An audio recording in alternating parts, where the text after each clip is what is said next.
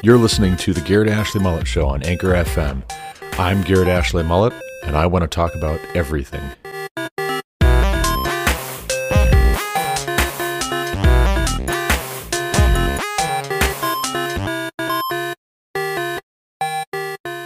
Thus the heavens and the earth were finished, and all the host of them. And on the seventh day God finished his work that he had done, and he rested on the seventh day from all his work that he had done. So God blessed the seventh day and made it holy, because on it God rested from all his work that he had done in creation. These are the generations of the heavens and the earth when they were created, in the day that Yahweh God made the earth and the heavens. When no bush of the field was yet in the land, and no small plant of the field had yet sprung up, for Yahweh God had not caused it to rain on the land, and there was no man to work the ground, and a mist was going up from the land, and was watering the whole face of the ground. Then Yahweh God formed the man of dust from the ground, and breathed into his nostrils the breath of life, and the man became a living creature. And Yahweh God planted a garden in Eden, in the east, and there he put the man whom he had formed. And out of the ground Yahweh God made to spring up every tree that is pleasant to the sight and good for food.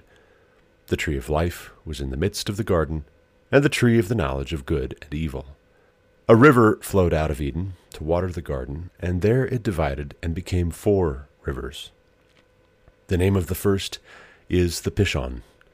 It is the one that flowed around the whole land of Havilah, where there is gold. And the gold of that land is good. Bdellium and onyx stone are there. The name of the second river is the Gihon. It is the one that flowed around the whole land of Cush. And the name of the third river is the Tigris, which flows east of Assyria. And the fourth river is the Euphrates. Yahweh God took the man and put him in the Garden of Eden to work it and keep it. And Yahweh God commanded the man, saying, You may surely eat of every tree of the garden, but of the tree of the knowledge of good and evil you shall not eat, for in the day that you eat of it, you shall surely die. Then Yahweh God said, It is not good that the man should be alone. I will make a helper fit for him. Now, out of the ground, Yahweh God had formed every beast of the field and every bird of the heavens, and brought them to the man to see what he would call them. And whatever the man called every living creature, that was its name. The man gave names to all livestock, and to the birds of the heavens, and to every beast of the field. But for Adam there was not found a helper fit for him. So Yahweh God caused a deep sleep to fall upon the man, and while he slept, took one of his ribs and closed up its place with flesh. And the rib that Yahweh God had taken from the man, he made into a woman, and brought her to the man. Then the man said, This at last is bone of my bones and flesh of my flesh. She shall be called woman, because she was taken out of man. Therefore a man shall leave his father and his mother, and hold fast to his wife, and they shall become one flesh. And the man and his wife were both naked, and were not ashamed. Welcome back to the Garrett Ashley Mullet Show, of course. This is Garrett Ashley Mullet. Who else would it be? It would be weird if it was someone else, so it's not. But it's still weird, because it's me. that, of course, at the top is Genesis chapter 2 in the English Standard Version. First book of the Bible. This is the basis for our understanding of ourselves and where we come from and why we're here and what we're supposed to be about. It's not the whole story. There is more that needs to be said, and that's why there's more than just Genesis chapter 2. We didn't get just Genesis chapter 2 and nothing more. There's a lot more prologue. The past is prologue, as they say. There's a lot more prologue that we need to study and understand and contemplate besides just Genesis chapter 2. But Genesis 2 is at the start for a reason, for a purpose, and on purpose. And just like we want to know why we're here and what we should be about and what our destiny is, what our purpose is, we should also want to understand why Genesis chapter 2 is here and what its purpose is. In the New Testament, the Apostle Paul writes to Timothy at a certain point in his epistles to Timothy, his disciple, his much younger disciple. He writes that all Scripture is breathed out by God and profitable for various things, various important tasks, like, for instance, teaching and correction and instruction unto righteousness, that the man of God may be complete, equipped for every good work. All Scripture is breathed out by God and profitable. Well, that has to include Genesis chapter 2. This is Scripture. This has always been Scripture. But then the question has to be what is this profitable for? What is this profitable to us? And in what way is it profitable to us? I have a goal every other week until, if I stay on schedule, about mid September, mid to late September, I should reach my goal if I stay on schedule, writing a chapter every week off from here till then. I've got two chapters written, and chapter three is due today or tomorrow, or else I'm behind schedule. So, this episode, we're going to talk through and flesh out, no pun intended, we're going to flesh out the content and the concept, more to the point, of chapter 3. Chapter 3, you probably don't remember. I wrote it down because I wasn't sure I would remember. That's the whole idea of outlining for you. A helpmeet suitable for him. Chapter 1, I titled Male and Female, He Created Them, talking specifically about gender and the fact that God created us. The more important thing is that God created us. But just so, it's important how He created us. The fact that He created us, male and female, is a fundamental aspect of our nature, our human nature, which progressives, secular types, scientists, godless folks are at war with, just like they're at war with every other aspect of our being made in God's image, being made by God. They have said in their hearts, like fools, there is no God. Just so, they don't like that we are created male and female. They want there to be no gender, or an endless number of genders, which is another way of saying no gender. and yet God said male and female. And so we are male and female, and that's important. And you might be wondering, well, why would we talk so much about that in a book about marriage? Well, it's very simple, really. We can't understand marriage unless we understand humanity.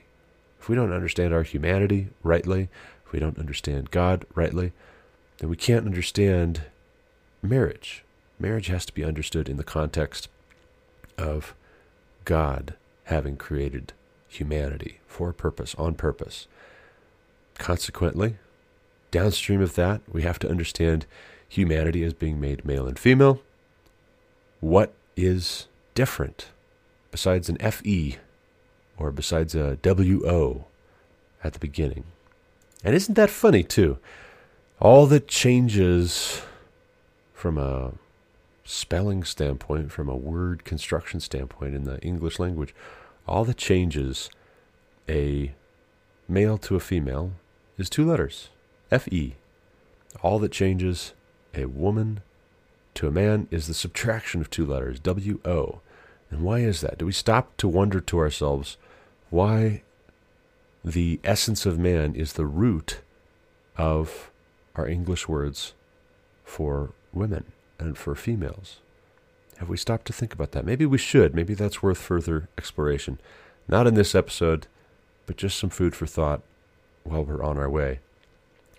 Chapter 2, the last chapter I wrote here a couple of weeks ago, is it's not good for the man to be alone. It's the first thing that God says is not good. Everything else in chapter 1 and leading up to this moment in chapter 2 everything that God surveys and comments on and gives a value judgment for, he says is good, which is another way of saying he does good work. God doesn't do shoddy work. He is testifying to himself. Just like I might tell my sons, hey, you need to do good work because good work reflects well on you. If you do shoddy work, it reflects poorly on you. Just like that's true for anybody, it's true of God. And when God does good work, it reflects well on him. When we say that God has made a fundamental mistake, fundamental flaw, we know better. We're making a truth claim about God's nature and about our nature.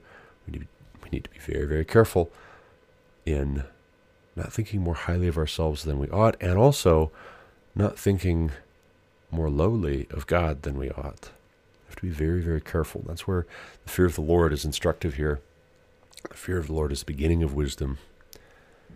But it's not good for the man to be alone, which is another way of saying that man is created for relationship. And not just relationship with the Almighty. This is why monasteries and nunneries are not a particularly good long term solution for the Christian life. It's not good for the man to be alone. You could say, well, very seldom are monks and nuns living totally by themselves. They usually live in a community of other men or other women. No, no. When God says it's not good that Adam be alone, the first man be alone, a couple things that God does not do. For one, he doesn't create a harem, he doesn't create a whole gaggle of women. If one is good, lots are better. No. He creates one woman. Another thing that God doesn't do is it, he doesn't create a whole bunch of broskies for Adam. No. No. It's not good for man to be alone. I'll make a helpmeet, singular helpmeet, suitable for him. And there's a possessive quality to that. There's a possessive quality that's important. There's an authority and a submission piece that's by design, and it's not a consequence of the fall. Now, it, like every other human institution, every other facet of our nature, can be corrupted by sin. Satan is going to try and mar God's image bearers every way he possibly can as a way of getting at God. He's going to try and get us to rebel against God and turn against God. He's been at that since the beginning because he's in a long term, protracted war against God and the saints.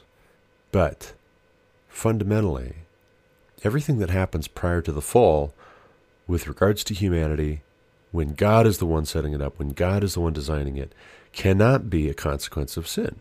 It just can't. That would not make sense. And yet, we come to this chapter, chapter 3, and having laid the foundation, hopefully, with the first two chapters, what I want to do is I want to talk about the importance of Eve having been created second and for a more specific purpose. Adam's created for a purpose, Eve is created for a different specific purpose, though related to Adam's purpose, and we have to understand the two in relation to one another. But Eve is created to be a helpmeet suitable for Adam. When it says, male and female, he created them, in chapter 1, verse 27, so God created man in his own image. In the image of God, he created him. Male and female, he created them when it says that, we know that part of how Eve is made is to be an image bearer of the Almighty. That's one of her purposes. That's part of her purpose. And yet, just like with Adam, we can't stop there and say no more about it. Adam is not a statue. He's not supposed to stand on a pedestal in the middle of the garden and do nothing and just look handsome. So also, Eve is not supposed to just stand on a pedestal in the middle of the garden and look pretty. Ah, what are you doing? Well, I'm just reflecting God's image. How about you? Well, I'm trying to tend the garden and keep it. Thank you. I'm busy trying to name animals. Thank you. You know, they're created to bear God's image and reflect God's image in an active way. And isn't it interesting that God rests on the seventh day?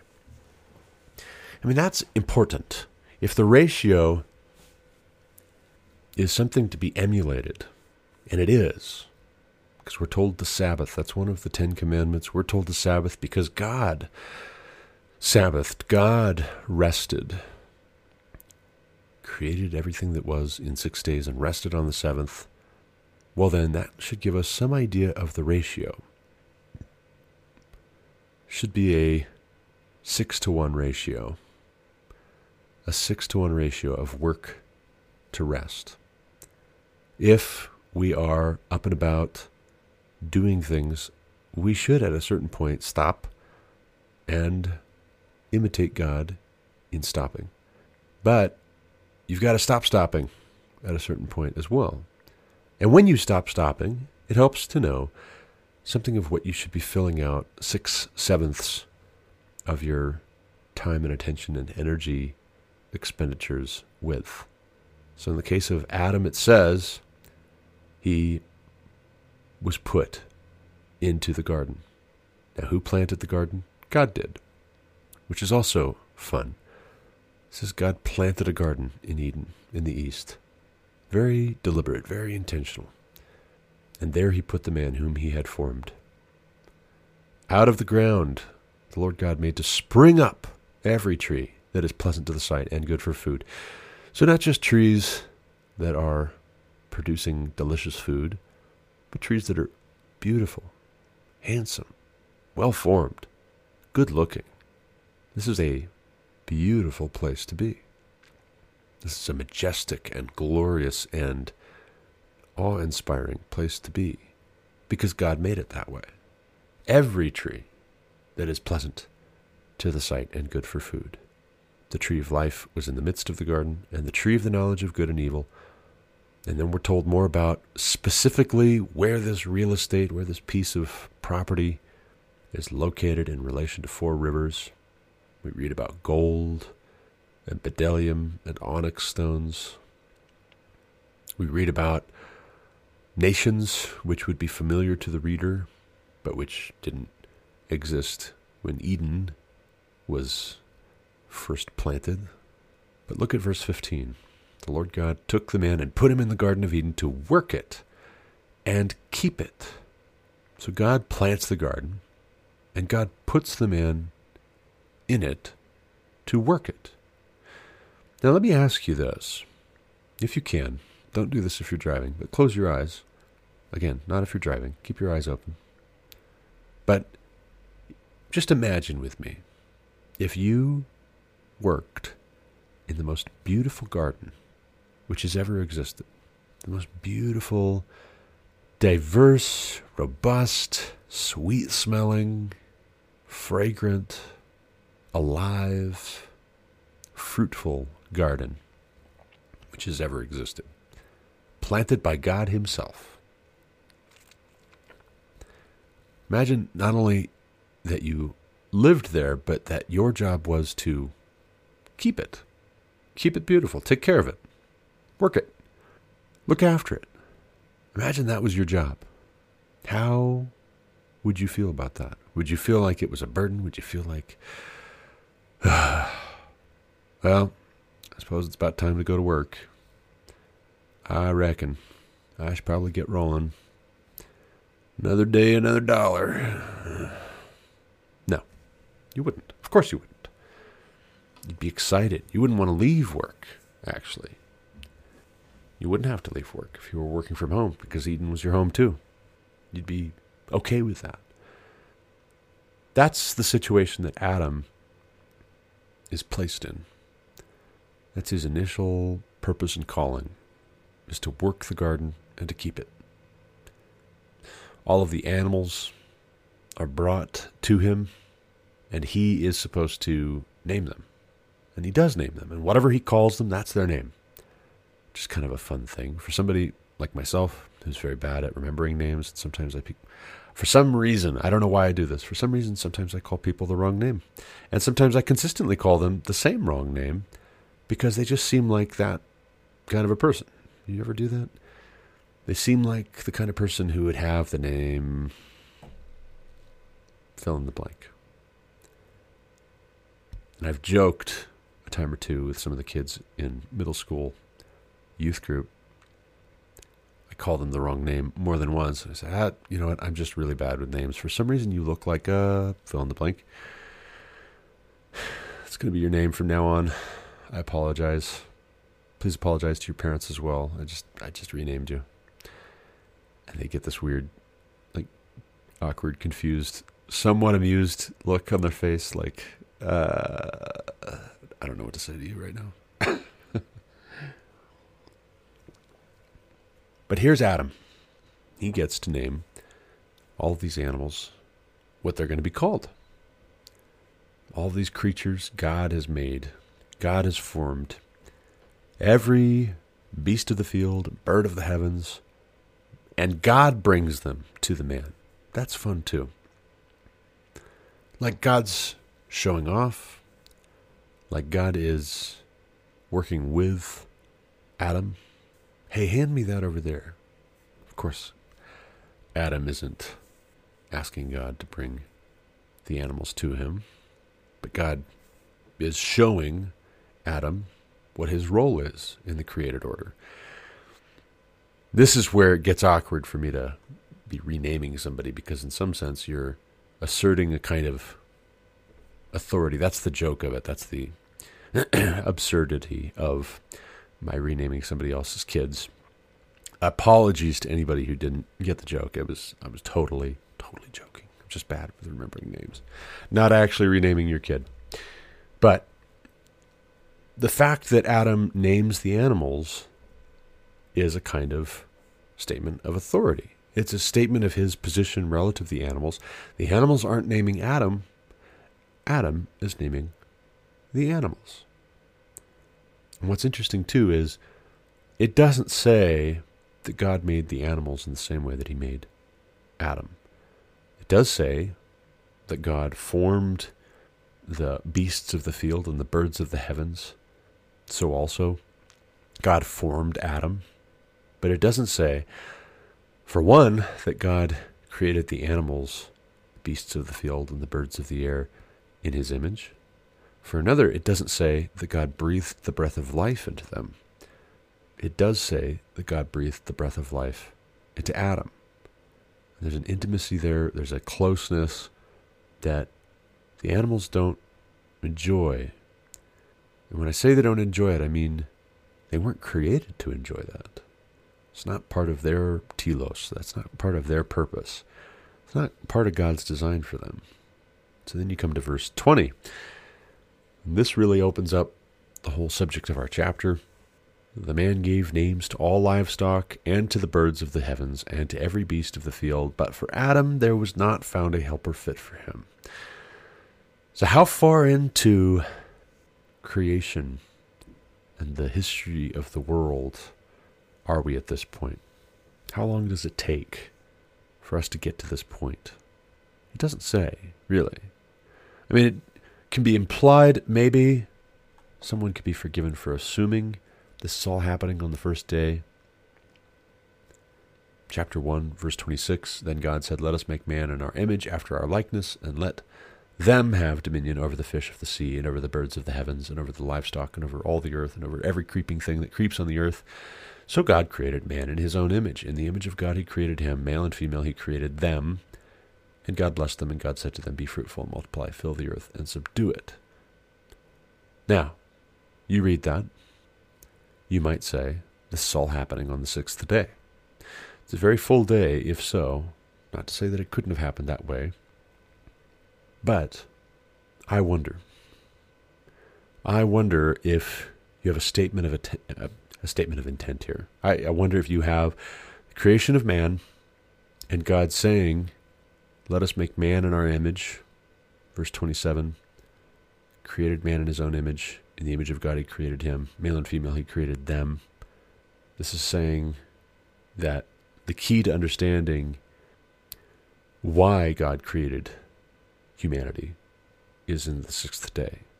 But if God can create Adam first, and there can be enough time elapsed between God creating Adam and God creating Eve that Adam gets to name all of the creatures of the field, gets put in the garden, told to work it and to keep it. If there can be enough time elapsed, more than just the couple of seconds it takes to read these few sentences, I think it's at least conceivable you might have some days. Could be looking at several days of Adam being the only creature in the garden, just him and God and the animals. Only the good Lord knows for sure. And someone might disagree with me and be right to do so. I don't know. But that's just the way I take it. In any event,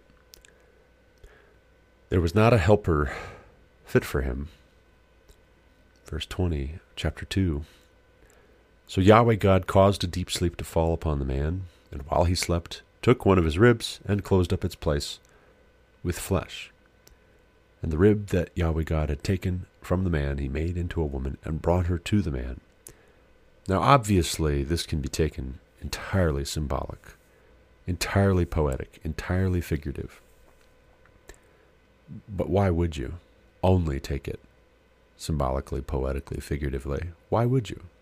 Does it have to be only a literary device and not literal, not physically true? Why would we break that out? Does God need to break it out? Or can God make poetry? Can God symbolize things with physical things? And isn't it better for us to be whole, where every aspect of our being is in total agreement all at the same time? Isn't it better that our mind and our heart and our body and our soul would be all together singing in unison, or at least in harmony. I think so. So I read this, and I have no objections to God literally causing the man to fall into a deep sleep. I think there's a symbolic importance to that, but I think also it needs to be literally true in order to have the fullness of the symbolic significance, importance, meaning he gives to his beloved sleep, we read. Psalm 127. It is in vain that you rise up early and go late to rest, eating the bread of anxious toil, for he gives to his beloved sleep. So also here, God gives to his beloved sleep, deep sleep. There's a sense of Adam being on the operating table, there's a magical quality to this, but there's also a master surgeon sense about it. Adam is being put under very deep sedation and anesthetic. While he is unconscious, God does something that he could have chosen to do from the jump, from the start. And God is able to see into the future. It wasn't an oversight or a mistake on God's purpose, it was purposeful he meant to do it in this way, in this timing, in this order from the jump.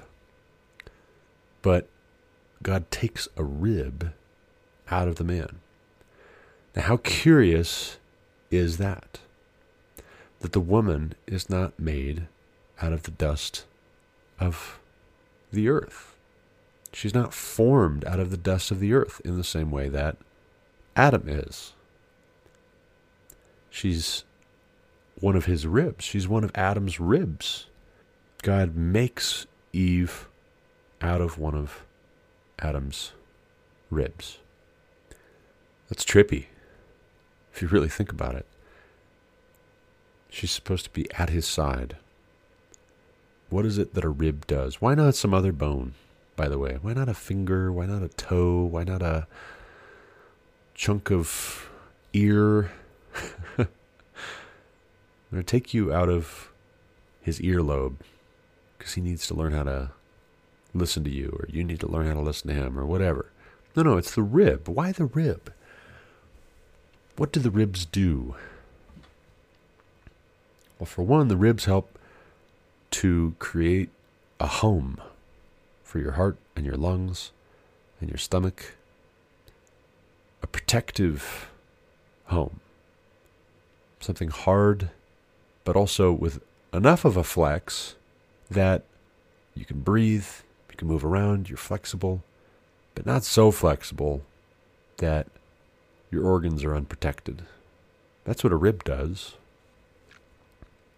I think that's why God made Eve out of a rib. Adam's response is also a beautiful thing. We don't read Eve's response here. One can wonder. But Adam's response is This at last is bone of my bones and flesh of my flesh. She shall be called woman because she was taken out of man. The etymology on that is curious, isn't it? There's a footnote here at esv.org for that phrase, that very concluding line of this verse. It says the Hebrew words for woman, ishshah, and man, ish, sound alike. Well, thank you. Thank you, Captain Obvious. Good job, translators. You told us almost nothing. You could have just said the Hebrew word for woman is ishah, and man is ish. But thank you so much for telling us that they sound alike. Wouldn't have been able to figure that one out without your four years of rabbinical school and six years of seminary or whatever. I kid. I kid. Then the very last, the last verse. Therefore, a man shall leave his father and his mother and hold fast to his wife, and they shall become one flesh. And the man and his wife were both naked and were not ashamed. So, a couple things here. Adam doesn't have a father and a mother here, and yet, just like what I was saying with the sixth day, there's more that can be portended by these things thrown in where they're thrown in than has to be actualized and realized in the moment that they are portended. So, for instance, Adam doesn't need to leave his father and his mother and hold fast to his wife. God created him. He has no father and mother. Presumably, he has no belly button, also, if you think about it. It's kind of weird. Also trippy. But it's interesting that the responsibility is laid at the man's feet.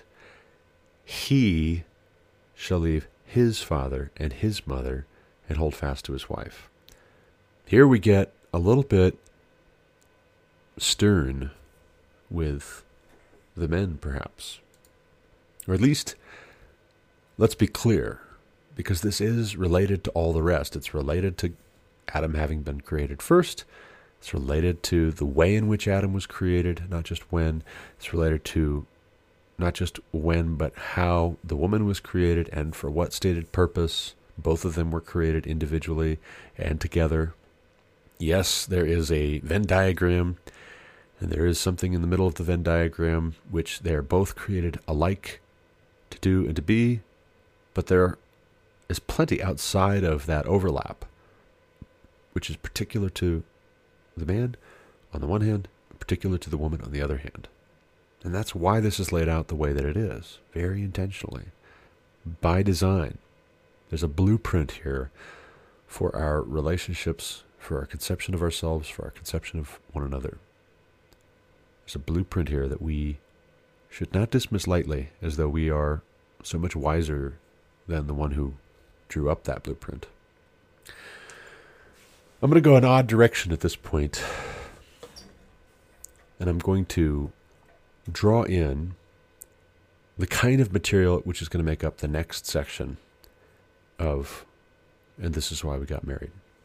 There will be more to the next section than just this, but this is the kind of thing I want to address in section two, modern romance, is what I'm calling it. Ben Zeisloft at the Daily Wire writes The decline of the American family shown in four statistics. This is news and commentary published, I believe, just yesterday. And I won't read for you every jot and tittle here because you have to be a subscriber to read this full article. I'm just going to give you a quick rundown of some of the highlights. For instance, the four statistics. And you should read the full article in its entirety, especially if you have a Daily Wire subscription. If you don't, I would recommend it. I would recommend getting a Daily Wire subscription. I've gotten a lot out of mine.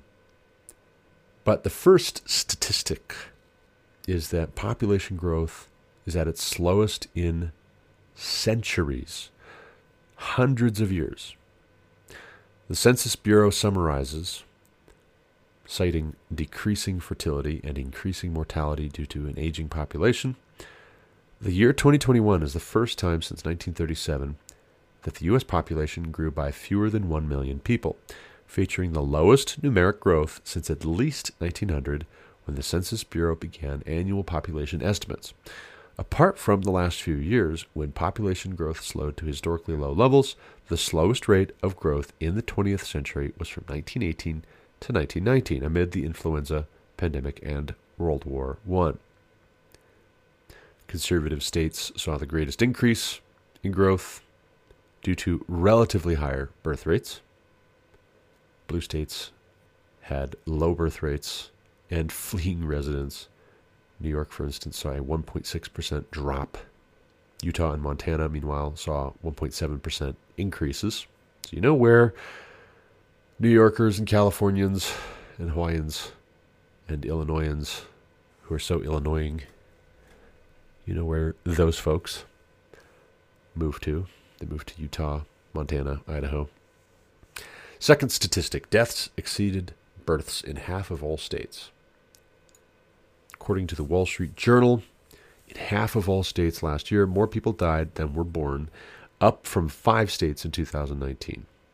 So half of U.S. states had more deaths than births, more funerals than baby showers. Half. That's wild. Early estimates show the total U.S. population grew 0.35% for the year ended July 1st, 2020, the lowest ever documented, and growth is expected to remain near flat this year. You go any lower, you won't be flat, you'll actually be literally shrinking. Some demographers cite an outside chance the population could shrink for the first time on record. Well, there you go.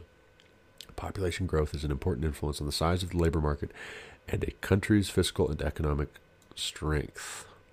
By the way, all y'all, you're welcome because we just had our eighth. So, some of the rest of you people out there need to step it up. Just saying. Next statistic in Ben Zeisloft's article for the Daily Wire. Less than one in five American households are families with married parents. That is astounding. Also, another good reason for me to write this book, for you to read it. 20%. And we're not we're not talking about single people, no kids, and also not married. You know, we were watching Little House on the Prairie on Saturday. Me and my daughter and my sons were coming and going as they heard Star Trek was back on. Occasionally they would stick around for Little House on the Prairie, not maybe as much. Go figure. But there's this episode where a widow finds out that she's dying and she's got three children. And she comes to Charles Ingalls and asks him to do her a favor and make sure that her three children find a new home when she's gone. And it's a very sad episode. It's a very touching episode. Charles usually is a very upbeat, chipper positive sort of cat, but you can tell it really, really cuts him deep. What's happening? He's just, what can you do, right? It's just not a, not an easy thing to be asked to do, not an easy situation to observe. But Charles, for his part, interviews a few interested families, and one farming family agrees to take the two boys, primarily because the man of the house wants the farm hands. He wants the labor to work his farm. And of course, there's a little bit of an uncomfortability with that. Like, hmm, do you want children or do you want labor? You just want somebody to work your farm. Let's think about this. On the other hand, there is a wealthy woman from Minneapolis who is visiting. She wants the girl, she wants somebody to pamper, send to the best schools, and eventually inherit her wealth. She's getting up there in age. She's lonely. She obviously has no children of her own. she wants to pour all of her love and affection into this little girl. And there's an uncomfortability with that too, because it's like, you know, you're going to be splitting up these three kids. They've just lost their mother, they've already lost their father. Now you're going to ask them to lose one another. That's just too much.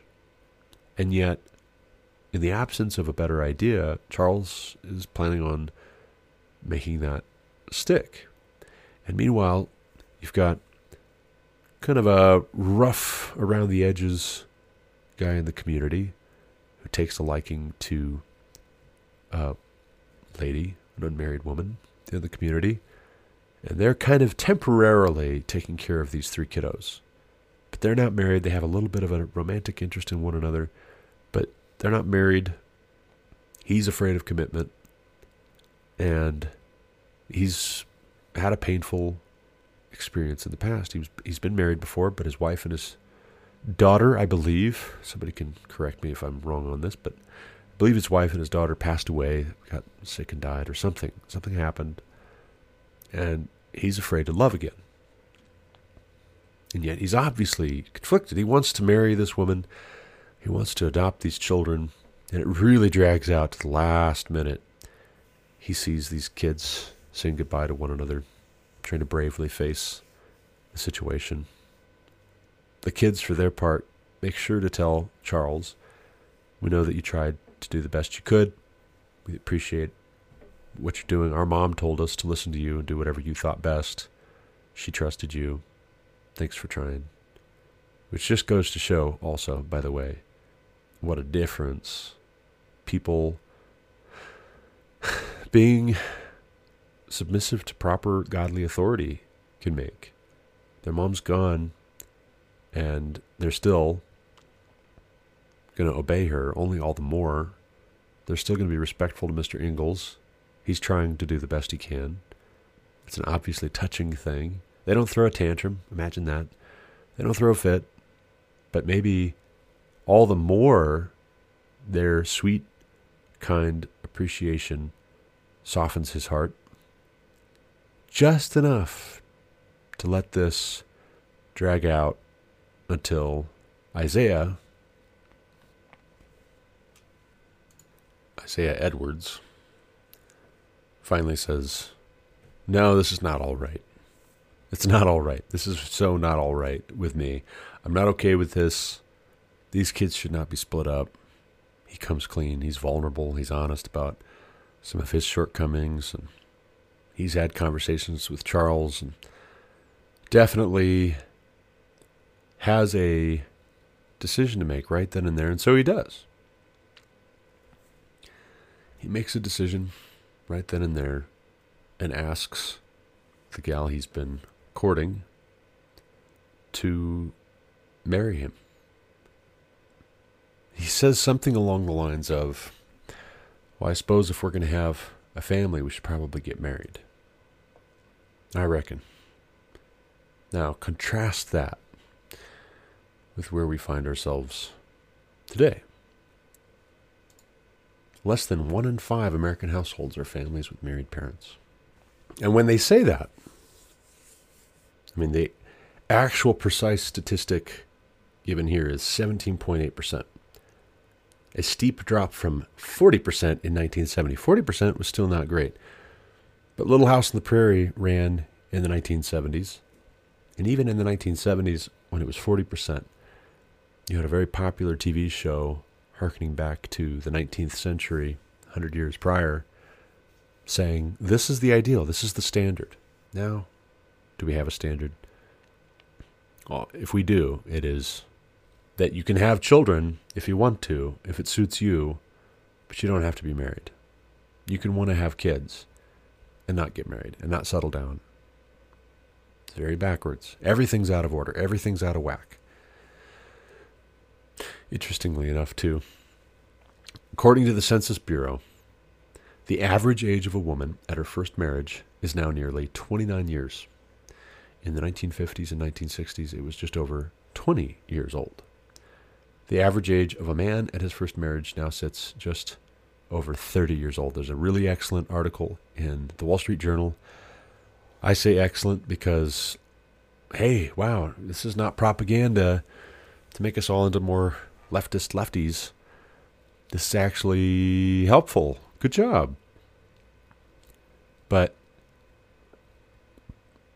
studies are finding that couples who get married in their early 20s without cohabiting first have much, much, much, much lower divorce rates. In fact, they have the lowest divorce rates of anybody.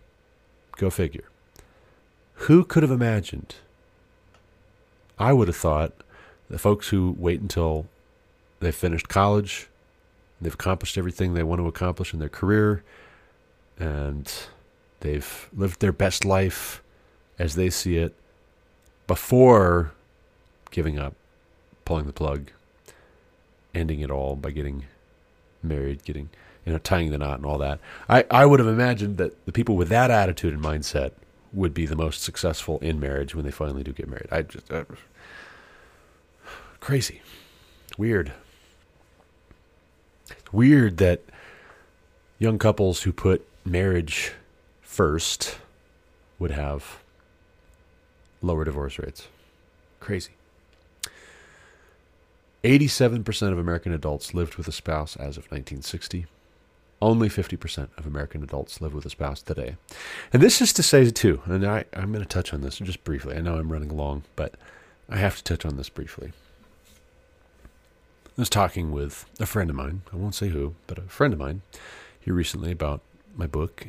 And he cautioned me. He said, You know, I just, I really hope you're not going to write this book in such a way that it's going to make people who are still unmarried feel like they're somehow less than, right? And I grapple with that. I mean that that's ringing in my ears because yes, that's true, but also there's something going on here. There's something in the statistics that is telling 37% more American adults that marriage is not a value. Marriage is not a priority. So I don't want to go so far into comforting my single friends and family and saying, well, hey, Paul, you know, said it was his preference that everybody would be as he was, unmarried. So, good job. You know, Paul's happy. I don't want to do that. To the exclusion of digging into why 37%. I mean, you would imagine that if it's just that God calls some people to singleness and he calls other people to married life, if it's just that, and it really is a call from the good Lord and not ungodly attitudes that we have about ourselves, which are of a piece with our confusion on gender, sexuality, having children, or aborting our children, etc., etc., etc. Would you expect a swing from 87% to 50%? Only half of American adults are actually married and living with their spouse. That's insane. It's insane. Last statistic, and then we'll close. Young men are more disenfranchised than ever. And this is where I want to bring this back to the whole topic of this chapter in particular, not just the topic of my book, more broadly. 15% of 25 year old to 34 year old men without a bachelor's degree lived with their parents as recently as the 1990s. According to the Conference Board, that figure has risen to 25%. So one in four. One in four men from the ages of 25 to 34, one quarter of men between the ages of 25 and 34 live with their parents. For young men with college degrees, living at home rates increased from 10% to 13%. At the same time, men are opting out of the labor force at alarming levels. Through roughly the same period, labor force participation rates, the percentage of people who either have a job or are actively looking for one, have dropped from 93% to 87% among young men. So again, you could say, well, yes, you know, we don't want to make the men who don't have jobs feel bad.